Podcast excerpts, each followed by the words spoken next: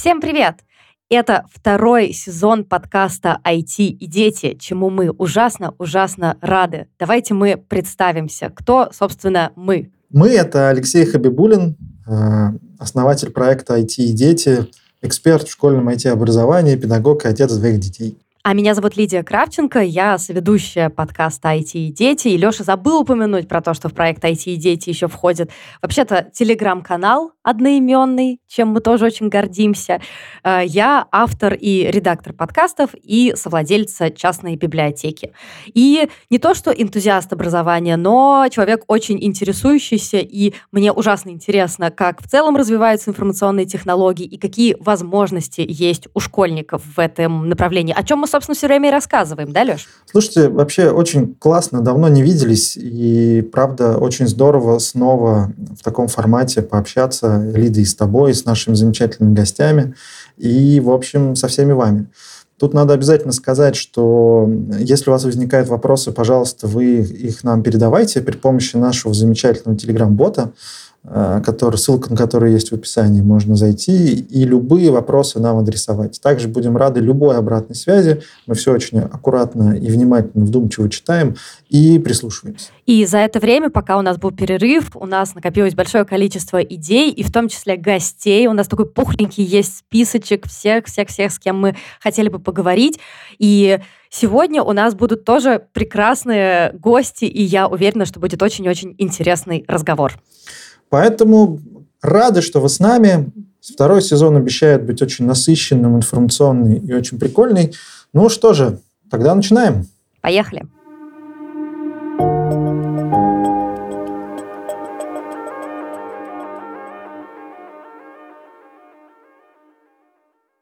Как и чему учат айтишников в университете, как все устроено, из чего состоит программа и кто ее проходит. Чтобы узнать ответы на эти вопросы, слушайте подкаст «Как поступить в IT». Это подкаст, который ведут студенты IT-направления на Матмехе УРФУ ФИИТ. Гости, студенты и преподаватели-айтишники. Ссылку на подкаст оставим в описании выпуска. Сегодня у нас в гостях Сергей Бражник, директор по развитию образования Яндекса, и Александр Ганшин, руководитель сервиса Яндекс Погода и эксперт урока цифры Яндекса. Мы в целом в нашем подкасте много говорим о том, какие могут быть э, области применения у программистов э, и о том, что эти области могут иметь самое широкое применение, то есть помогать улучшать лекарства, развивать кибербезопасность. Мы говорили с экспертами по беспилотникам и так далее, и так далее. А как же стать современным метеорологом? Александр, вопрос к вам, наверное. А, всем привет.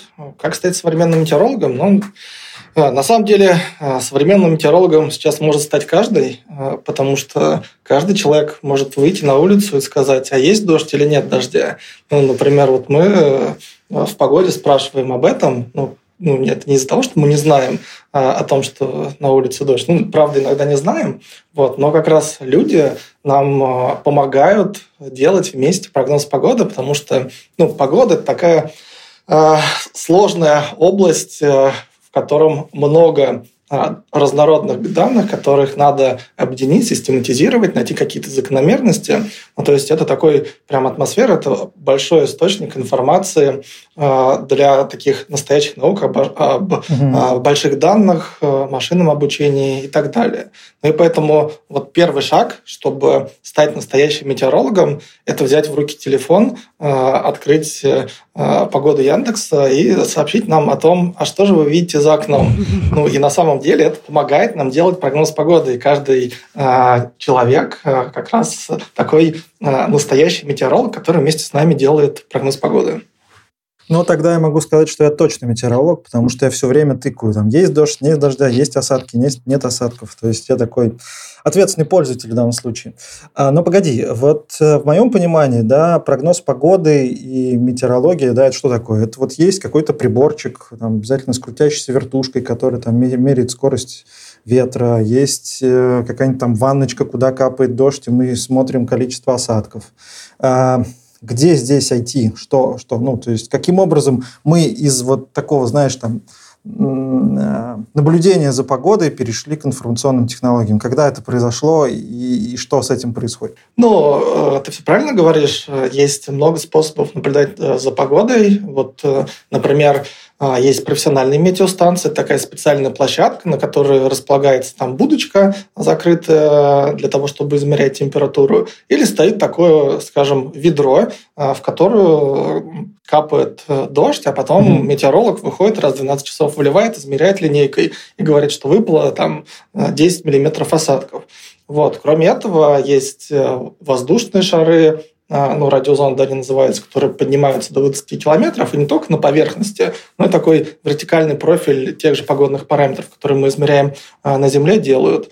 А, на коммерческих рейсах, на самолетах стоит измерительное оборудование. То есть каждый раз, когда мы летим куда-то в самолете, на самом деле мы тоже участвуем в измерении погоды. На кораблях, которые ходят в океане, буях, которые плавают в океане, ну, и, конечно, есть спутниковые приборы, которые позволяют э, составить такую э, картину там, где нет э, наземных средств измерения. Но спутники, они скорее э, валидируются по наземным средствам измерения, потому что это не прямые измерения, а косвенные. А, но дальше весь этот массив разнородной информации нам нужно как-то объединить. Ну и вот тут ну, вступает в силу такое настоящее IT, а, а, потому что нам нужно а, вот эту разнородную информацию положить на какую-то сетку. То есть если представить Землю в форме такого, не знаю, звезду смерти, созданную, собранную из Лего, то вот в каждом этом кубике Лего нам нужно решить уравнения, которые называются эти ну, там уравнения на вес Токса и все остальные, но они не решаются в явном виде. И поэтому э, там э, на суперкомпьютерах, прям вот э, это не то, что вот у нас есть компьютер, который стоит дома, а это вот сотни тысяч таких компьютеров, объединенных mm-hmm. в единую сеть, на которых с помощью как раз знаний, заложенных человечеством, рассчитывается а, прогноз погоды. Вот. И вот тут как раз начинается то, что связано с IT. Потому что, во-первых, надо такие а, суперкомпьютеры уметь правильно построить. А, во-вторых, нужно за вменяемое время получить прогноз погоды, потому что если наш прогноз погоды будет готовиться, а, ну, прогноз на завтра будет готовиться сутки, то как бы мы завтра узнаем, что а, сегодня была такая-то погода. Потому что Зато вот... не ошибемся, слушай. Да, потому что вот первый прогноз погоды, например, такой, который Ричардсон рассчитывал, он давление на сколько, на 6 часов вперед, по-моему, рассчитывал, вот, и считали они 6 недель. И через 6 недель они узнали, что прогноз погоды, который они на 6 часов составляли, был неправильный. Вот. Ну, чуть попозже, там, как суперкомпьютер назывался, первый метеорологический ENIAC, по-моему, вот. Там уже как раз вот в режиме реального времени сутки расчет, и за сутки мы получаем прогноз вчерашний, такой не первой свежести.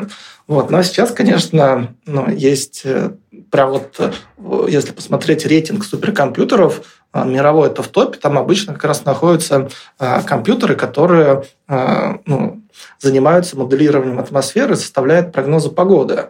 Ну, а дальше таких прогнозов погоды, глобальных моделей, их может быть ну, 5-10 на самом деле сейчас, ну, до 10 сейчас есть глобальных таких самостоятельных независимых моделей прогноза погоды, которые рассчитываются там в разных национальных центрах в Европе, в Штатах, э, в Японии, Канаде э, и, так далее. Слушай, а вот э, получается так, что вот у Яндекса есть э, свой суперкомпьютер, на котором Яндекс Погода считает и обрабатывает, собственно, данные. Да, конечно, у нас э, есть э, свои суперкомпьютеры, на которых мы рассчитываем свой собственный прогноз погоды. И помимо своего собственного прогноза погоды, э, мы используем вот еще четыре глобальных модели прогноза погоды, вот. А дальше включается магия машинного обучения. Вот то, что как раз сейчас э, в IT в тренде. Э, то есть, э, ну, какая логика у человека? Такой посмотрел прогноз на одном сервисе, э, там, он говорит, что завтра э, будет дождь. Второй сервис говорит, что дождя не будет. Ну и третий говорит, что дождя не будет. И такой, ага, два из трех сказали, что дождя не будет. Значит, скорее всего, э, ну, дождь не состоится. Вот. И примерно такой же логикой мы пользуемся, но чуть посложнее, когда вот мы с помощью моделей машинного обучения вот разнородные э, факторы, влияющие на погоду, смешиваем и получаем такой вот э, прогноз погоды, улучшенный с помощью искусственного интеллекта. Когда я готовилась к нашему разговору, я посмотрела какое-то количество, Саш, твоих лекций и публичных выступлений, и меня очень заинтересовал факт именно э, сбора информации и выбора, какую информацию конкретно вы будете собирать. Потому что, как ты уже говорил, большая часть работы это именно вот сбор всей-всей-всей вот этих вот, э, всех этих данных. И в том числе ты говорил о том, что вы собирали не только данные, которые, ну, могут быть правдивыми, да, но и информацию в духе «ласточки низко летают», у кого-то ноет поясница к дождю, ну, вот что-то такое, там, рябина, э, я, я не знаю, что там с ней могло случиться. Короче говоря, мой вопрос в том, как вы выбираете, какие данные конкретно будете отбирать, и зачем вам нужны данные, которые, ну, скорее всего, не подтвердятся. Ведь, насколько я понимаю, большая часть примет не подтверждается. Да, ну, приметы, на самом деле, мы у себя в сервисе э, не используем. А мы используем ну, более достоверные факторы, а, потому что у нас было исследование пару лет назад, э, в котором мы как раз э, ну, хотели понять, а правда ли приметы работают. Ага. А, вот. И мы в каждом э, месяце в году отобрали какую-то одну примету, которая характеризует ну, такой прогноз погоды наших предков на будущее. Вот. И ну, изучили, сравнили там с архивом наблюдений за последние 40 лет. Ну и выяснилось, что в целом э, приметы э, не работают, а некоторые из них надо вообще э, трактовать обратным образом. Там получилось, по-моему, три более-менее достоверные приметы, но более-менее достоверные, которые сбываются там в 50% случаев, то есть сбудется или не сбудется. Вот. Поэтому полагаться, конечно, ну, на народную мудрость нужно полагаться, но все-таки э, на такие более объективные э, факторы. Ну, например, если мы видим, что развиваются э, такие кучевые облака, то есть такие большие, красивые, ну, скорее всего, скоро будет дождь.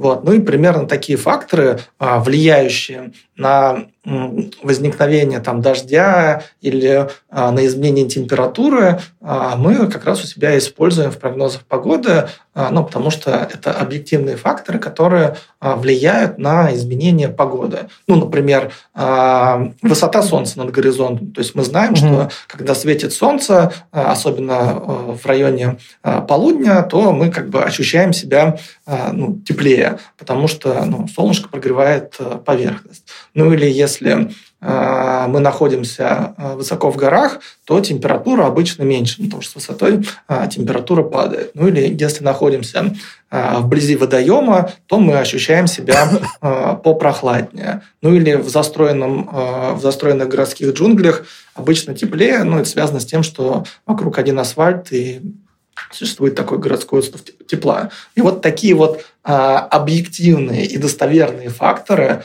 а, мы как раз и закладываем в наши а, модели, ну, для того, чтобы улучшить прогноз погоды.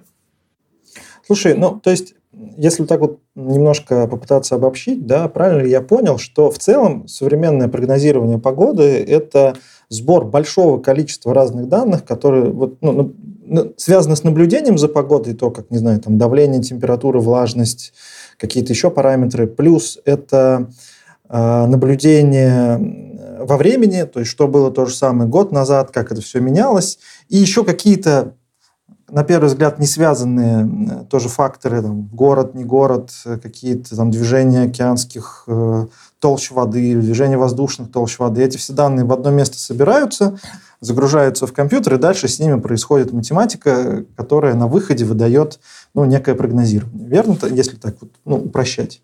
А, да, все так. Но и после того, как э, на выходе получился какой-то результат, э, обычно его э, интерпретирует человек, который знает, что, не знаю, вот эта модель ночью показывает температуру больше, чем обычно. И он тогда немножко там вычитает 2 градуса, например. Вот. И мы mm-hmm. с помощью, ну, дополнительно с помощью машинного обучения вот, стараемся уменьшить количество ошибок, которые вот в выходе вот этих систем существуют.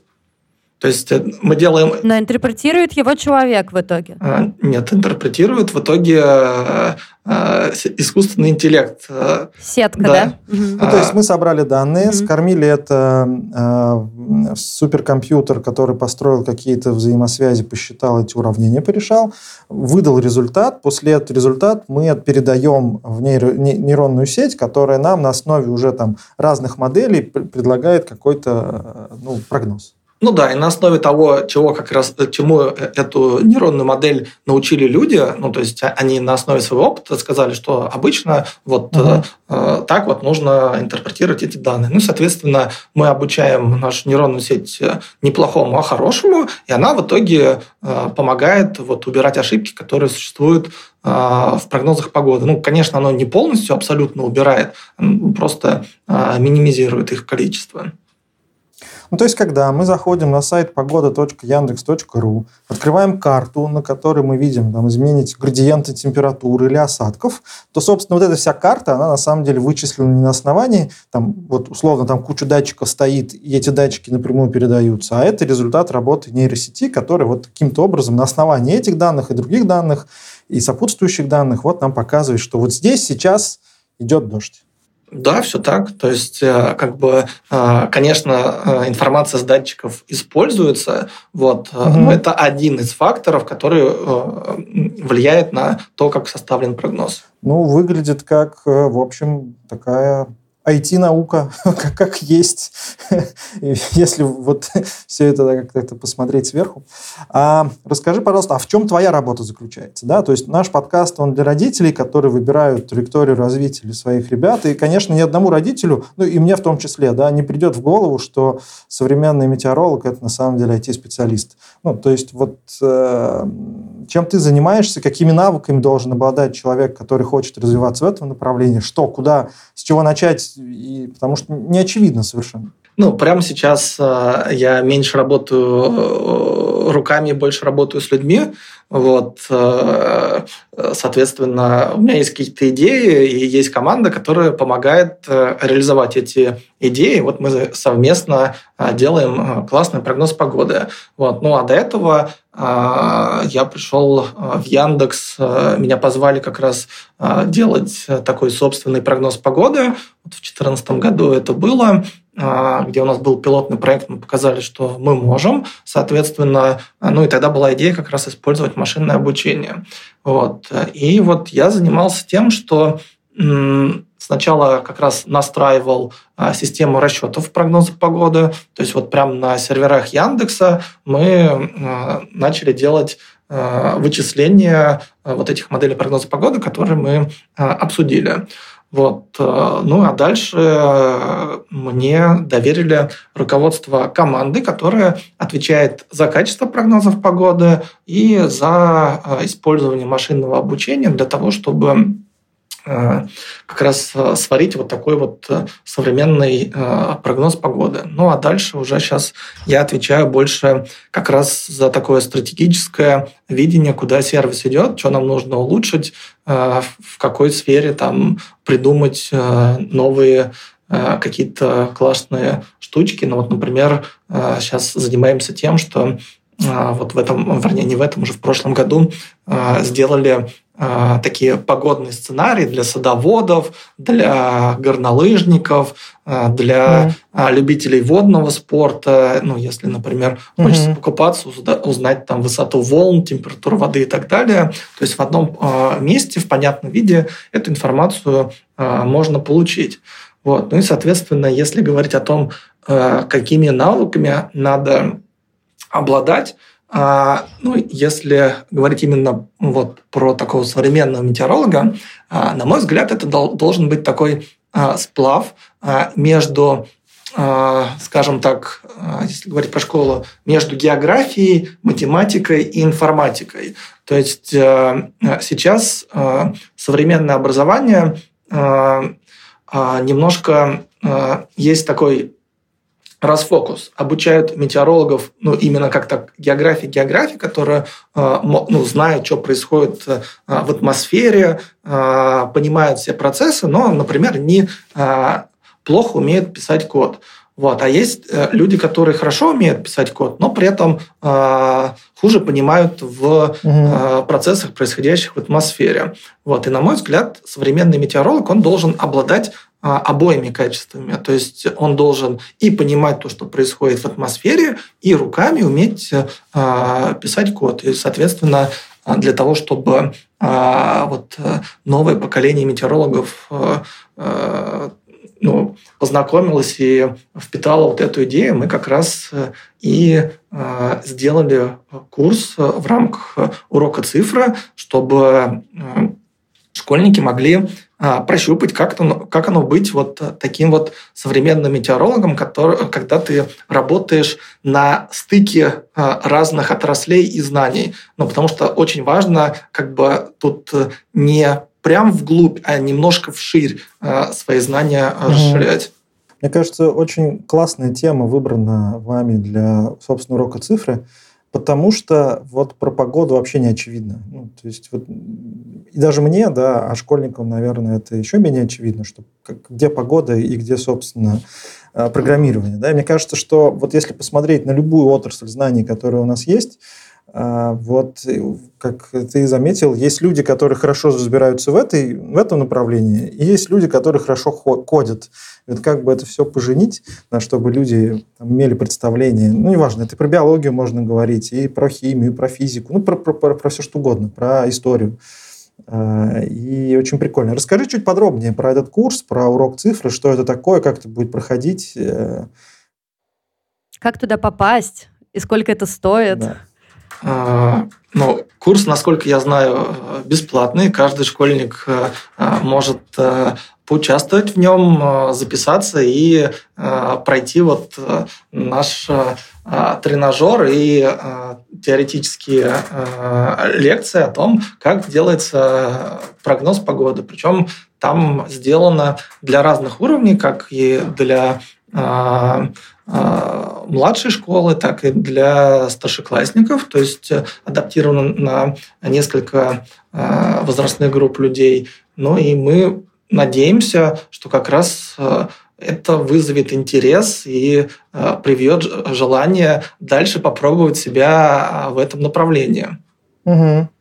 А, ну вот ребята посмотрят, пройдут курс, я надеюсь, что это будет интересно. Я сам пойду с со своими детьми тоже посмотрю, потому что действительно чрезвычайно интересная для меня история. А, а что дальше? Ну, то есть вот они посмотрели, заинтересовались, эм, что можно сделать заинтересованному школьнику, который находится на старте этого пути, куда пойти и что делать. Не знаю, вопрос, Саш, тебе или Сергей, тебе? Ну, я, я могу попробовать ответить. Да, кстати, всем привет. Добавлю, наверное, самый важный момент, что урок цифры нужно искать на сайте урока цифры, урокцифры.рф. Вот, и там... Ссылочки мы все в описании положим, и, пожалуйста, да, посмотрите, это, мне кажется, очень интересно. Да, собственно говоря, начиная с 16 января у нас стартует урок, и он будет доступен э, всегда на платформе, так что заходите и, безусловно, довольно быстро найдете.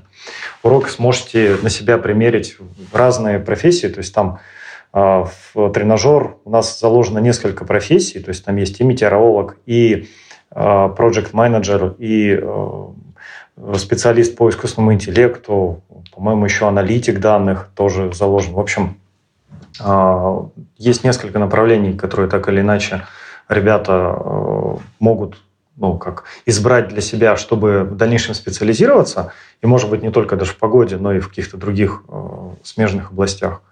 Вот. Но а, чего нам хочется, вот чего хочется нам, как Яндексу, чтобы ребята для себя вынесли, но первое – это то, что а, цифра, она вокруг нас везде, и погода а, действительно неочевидное направление, которое тоже содержит очень много цифр и очень много такого прям rocket science, вот честно. Это же не, не просто mm-hmm. так, что ты пошел 2 плюс 2 сложил, все у тебя получилось.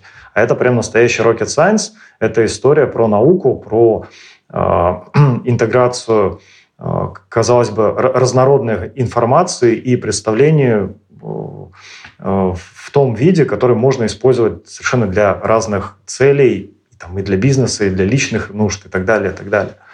Вот. А, а что можно делать дальше? А, ну, тут все зависит, конечно, от каждого ребенка, от каждого родителя. Можно идти на курсы, обучаться языкам программирования, можно идти э, дальше, углубляться в ту же географию, э, mm-hmm. той же математикой заниматься. Ну, а у Яндекса, так как мы больше э, инвестируем в образование, даже не инвестируем, а даем возможность инвестировать в образование вокруг STEM, а, то есть вокруг IT в основном направленности и математики, у нас есть свои школы, есть лицей Академии Яндекса, можно пойти как раз учиться программированию. А, можно, угу. можно пойти на интенсивы а, лицея Академии, тоже есть такое направление, это чуть более короткие, но более наполненные, интересные как интересные курсы по обучению, погружению, в частности, в машинное обучение. Ну, а дальше, понятно, нужно выбрать, правильно выбрать вуз э, с хорошим техническим бэкграундом, с хорошим техническим факультетом, и туда идти учиться уже либо айтишником, либо связанной э, какой-то профессией. Вот. Примерно такой путь.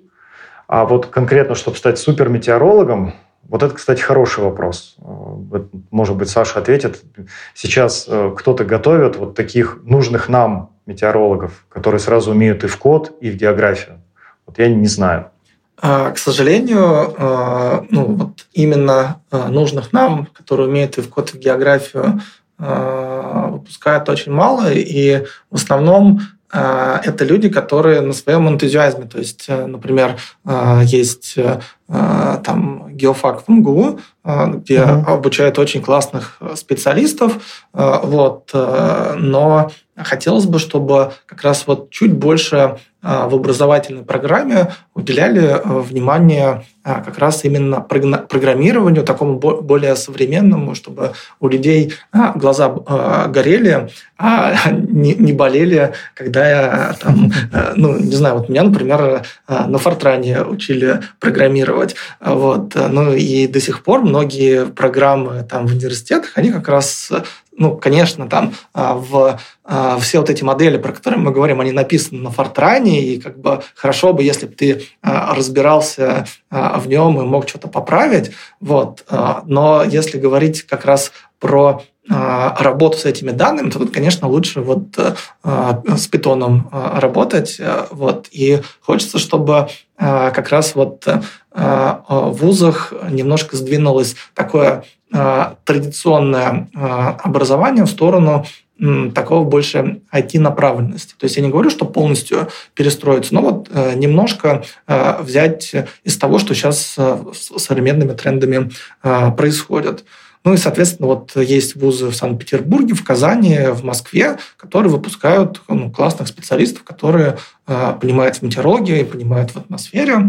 Вот, э, и, соответственно, э, э, ну, к нам, когда приходят люди, как раз они скорее, э, у них было какое-то желание как раз э, пойти еще в сторону программирования, поразвиваться. Угу. Вот. Ну и, соответственно, если у вас есть желание развиваться там, и в сторону там, атмосферных наук, в сторону программирования, то у нас есть а, система с стажировок, когда ну, ну, и человеку хочется понять, а правда ли это то, чем ему хочется заниматься, ну и нам хочется понять, а правда ли мы а, сработаемся с этим человеком. Соответственно, к нам можно прийти на стажировку на три месяца, а, ну и дальше уже как бы если человеку нравится и нам э, нравится, то человек устраивается в штат.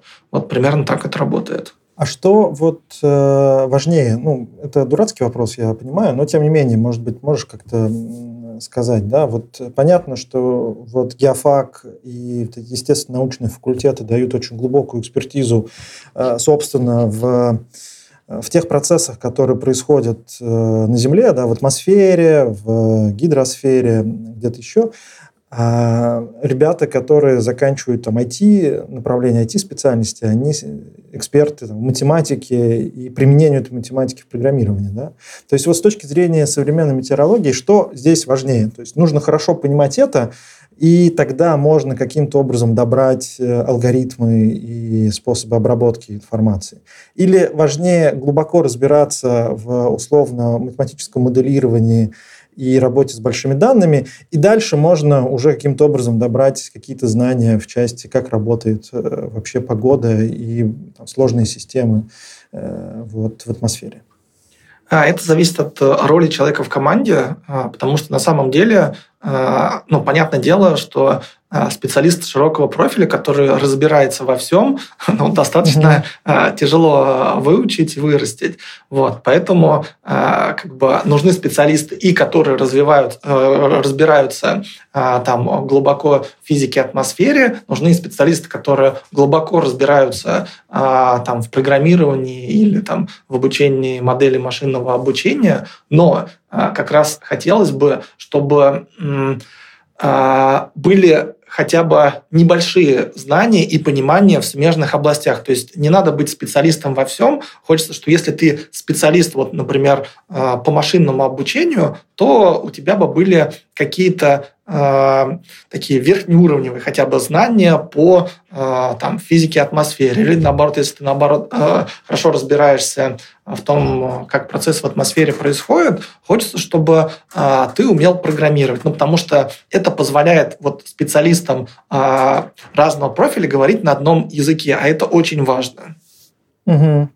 Но, тем не менее, да, э, вот если есть люди, которые заинтересовались после урока цифры э, от Яндекса, который посвящен э, значит, данным в погоде, заинтересовались этим направлением, им лучше усиливать себя в программировании, это школьники, да, то есть я так понимаю, что причем разного возраста ребята, им вот на школьном уровне в этом времени развиваться в программировании или как-то усиливать себя вот в естественно-научном профиле, там физика, география, биология, вот что-то вот это?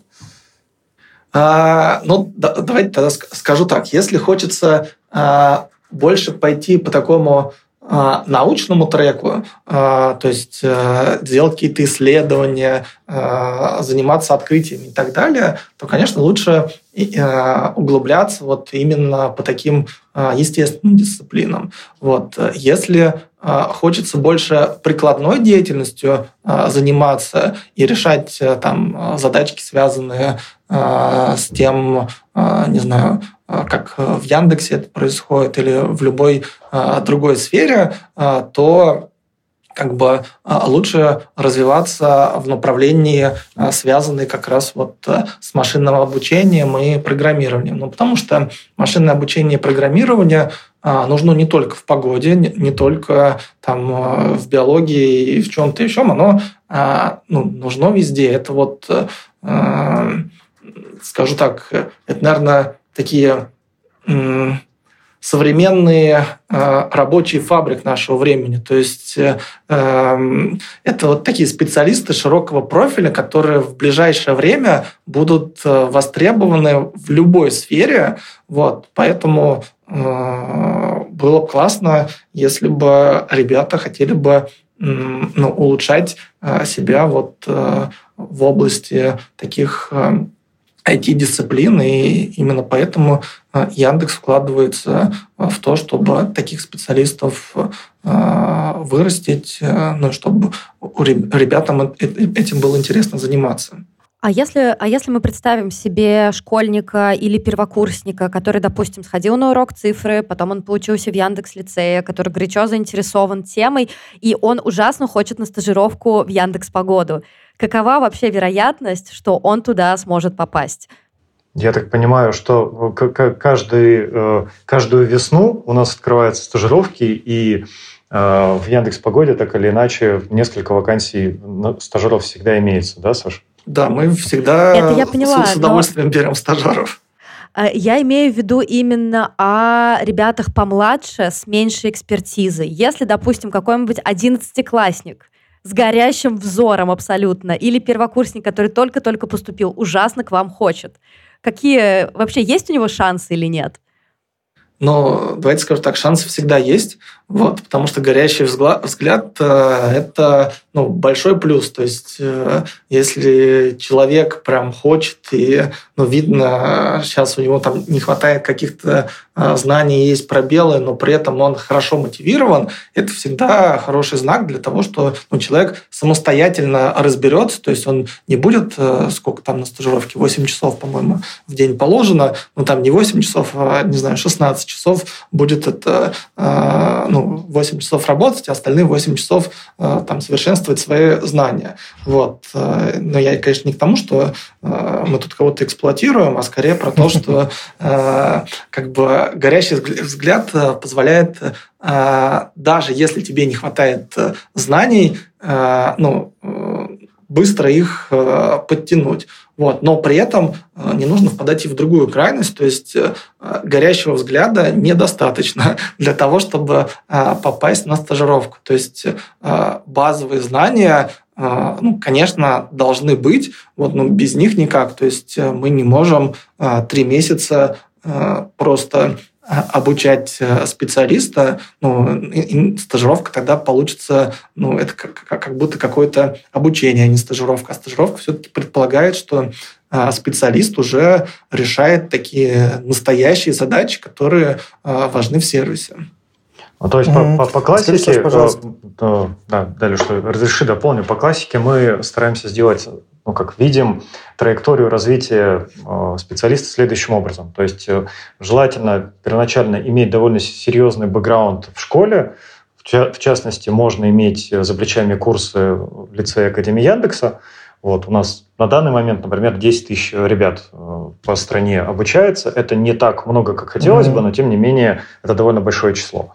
А, кроме лицея, конечно, есть, можно учиться и где-то еще, самостоятельно, опять же, если горящие глаза, тоже можно получить довольно хороший бэкграунд. Но как бы по классике мы э, считаем, что на стажировку лучше приходить как минимум после первого, а лучше после второго курса э, технического факультета, когда ты не только попрактиковался, ну, то есть знаешь тот же Python, уже делал какие-то э, промышленные проекты в том же лицее, либо в каких-то других проектах, вот. Но ты еще и получил некоторый математический бэкграунд относительно угу. э, алгоритмов, э, там, структур данных и так далее. То есть ты имеешь инструментарий, ты имеешь практику, и одновременно ты еще и понимаешь, как это устроено, э, что называется, в базе. Вот, вот тогда мы с удовольствием таких ребят берем. Если у них там знания, возвращаясь к погоде, э, географии или нет, это ну, в данном случае немножко вторично, потому что это можно добрать. Но, тем не менее, вот важно, чтобы уже вот этот бэкграунд был, а дальше мы специфику, детали, инфраструктуру мы вот как раз в процессе стажировок э, дадим. Э, в целом понятно. У меня вопрос. Э, был ли опыт того, что в Яндекс Погоду приходили на стажировку школьники? Как-то взаимодействовали? Ну, мало ли, вдруг какие-то супер-мега какие-то ребята, которые из лицея или еще откуда-то. Была ли такая? Нет, пока что такого опыта не было. А, да, просто Лида каждый раз у всех наших гостей спрашивает, задает такой вопрос. Потому, почему? Потому что, ну вот, э, по опыту работы со старшеклассниками, ребятам, конечно, очень хочется делать какие-то реальные вещи. И их это заряжает просто очень супер, когда они сферического коня в вакууме э, как-то проектируют и делают, когда они прикладывают свои усилия в что-то такое осознанное и практика применима. Здесь, конечно, вот э, стажировка – это такой некий супер, самый классный результат э, и цель для мотивированного школьника. А, окей.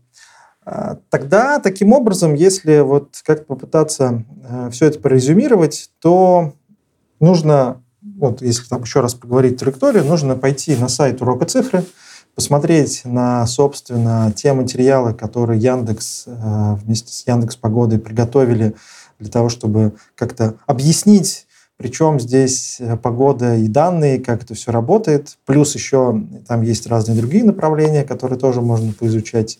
Если заинтересуются ребята, то можно продолжать обучение э, собственно, тоже в Яндексе, при, в Яндекс-лицее, в, в Академии Яндекса. И дальше, насколько я понимаю, есть ну, довольно такой нормальный трекинг ребят, которые после Яндекс-лицея могут пойти дальше в профильные вузы и дальше уже как бы э, приходить на стажировку и на работу в сам Яндекс, не только в Яндекс Погоду.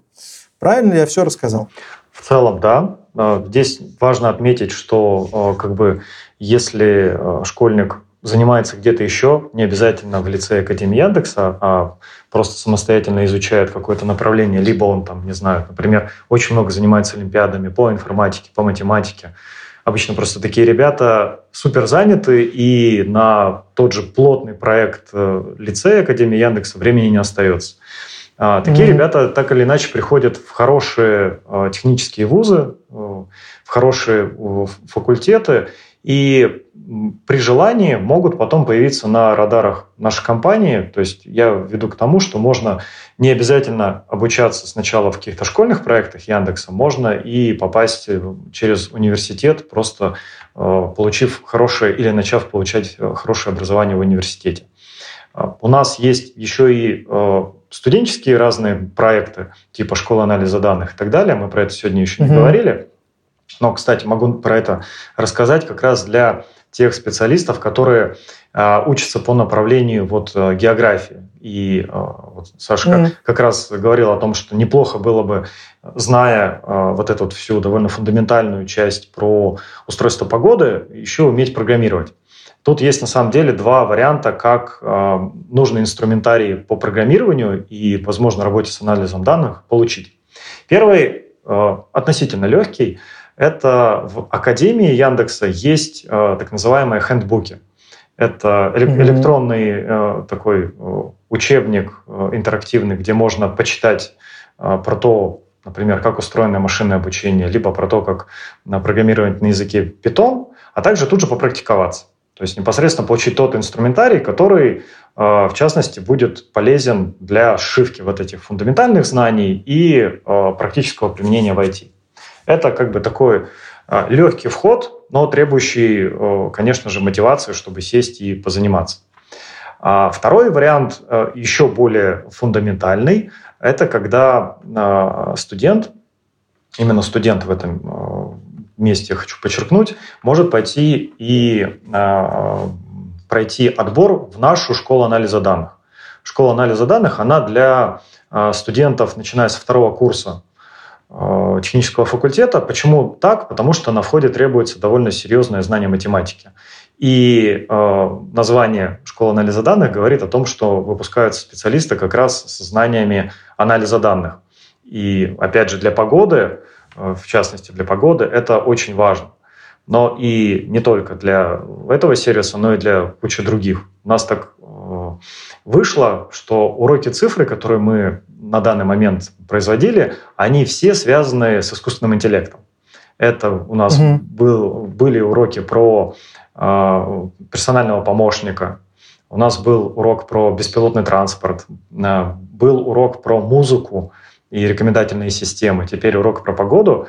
И э, каждый раз э, у нас в уроках э, мы рассказываем про применение искусственного интеллекта. И вот те ребята, которые заканчивают школу анализа данных Яндекса, они как раз могут делать совершенно разные проекты, где используется искусственный интеллект, будь то погода, либо беспилотник. Вот. И это вот самый топ уровень потому что э, выпускники, они востребованы не только в нашей компании, они востребованы во всех компаниях мира, то есть всего мира, worldwide.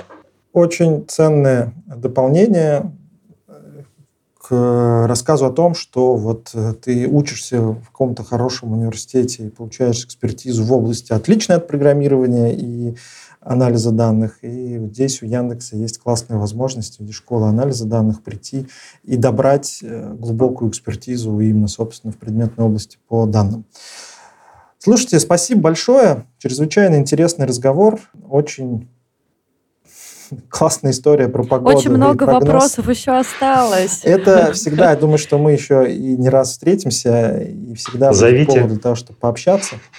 А, я напомню, что сегодня у нас в гостях э, были Сергей Бражник, директор по развитию образования в Яндексе, и Александр Ганшин, руководитель сервиса Яндекс Погода, эксперт урока цифры Яндекса. Ну и я призываю всех наших слушателей зайти на сайт урока цифры, посмотреть те уроки, которые уже там есть, э, про искусственный интеллект от Яндекса и в музыке, и в беспилотном транспорте, и в голосовом помощнике. Ну и, естественно, обратить свое внимание э, на погоду, потому что плохой погоды не бывает, бывает плохая одежда.